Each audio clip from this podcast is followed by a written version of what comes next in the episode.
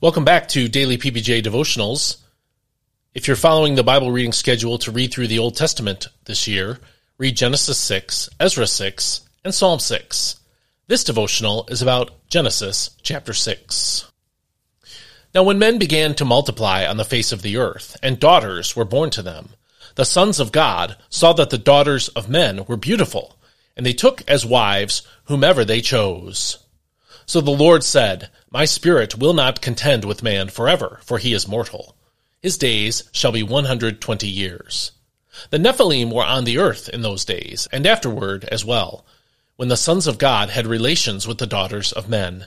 And they bore them children, who became the mighty men of old, men of renown.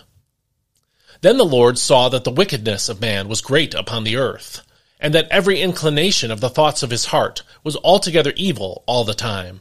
And the Lord regretted that he had made man on the earth, and he was grieved in his heart. So the Lord said, I will blot out man, whom I have created from the face of the earth, every man and beast, and crawling creature, and bird of the air, for I am grieved that I have made them. Noah, however, found favor in the eyes of the Lord. This is the account of Noah. Noah was a righteous man, blameless in his generation. Noah walked with God. And Noah had three sons, Shem, Ham, and Japheth. Now the earth was corrupt in the sight of God, and full of violence. And God looked upon the earth, and saw that it was corrupt, for all living creatures on the earth had corrupted their ways. Then God said to Noah, The end of all living creatures has come before me, because through them the earth is full of violence. Now behold, I will destroy both them and the earth. Make for yourself an ark of gopher wood Make rooms in the ark and coat it with pitch inside and out. And this is how you are to build it. The ark is to be 300 cubits long, 50 cubits wide, and 30 cubits high.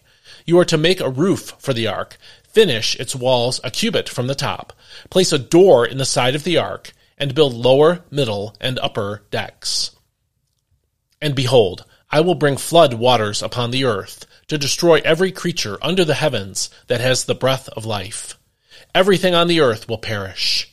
But I will establish my covenant with you, and you will enter the ark, you and your sons and your wife and your sons' wives with you.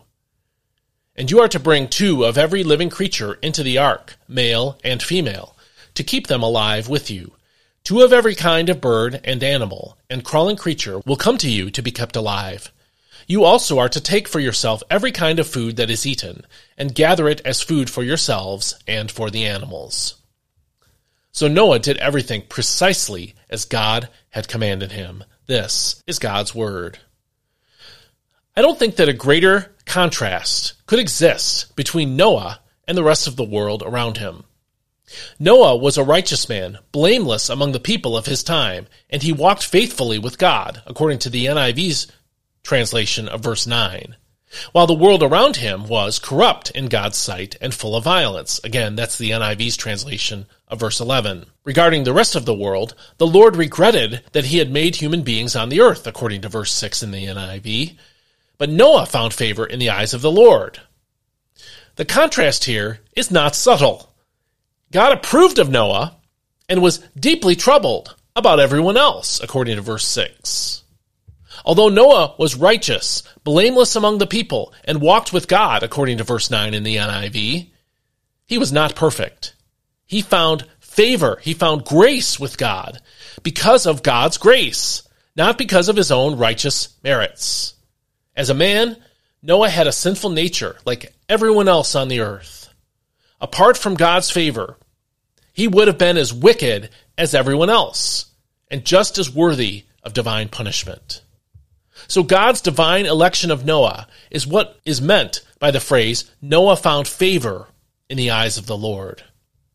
Practically speaking, God's favor came through divine revelation. God explained to Noah his plan to destroy everyone and everything. We see that in verse 13. Commanded Noah to build a means of escape. We see that in verse 14.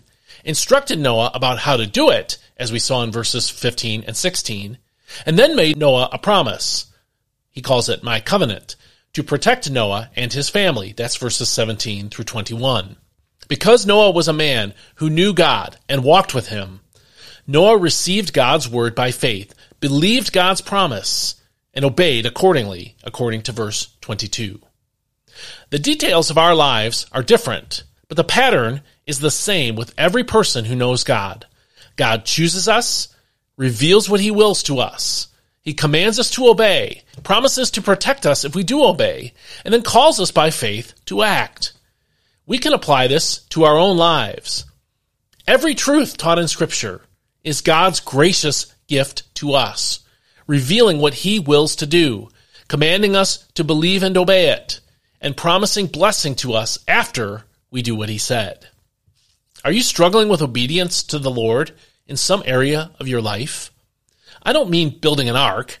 I mean receiving the truth from His Word in some area and obeying it. Understand from this passage that God's commands are not burdens. They're not burdens for us to bear through obedience. They are His means for blessing us. If we will trust the Lord and do what His Word commands, we will receive the promises that God makes. And it's guaranteed because it is backed by God's grace and God's promise.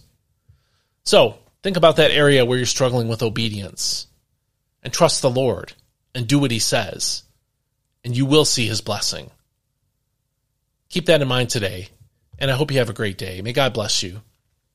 I'll see you next time.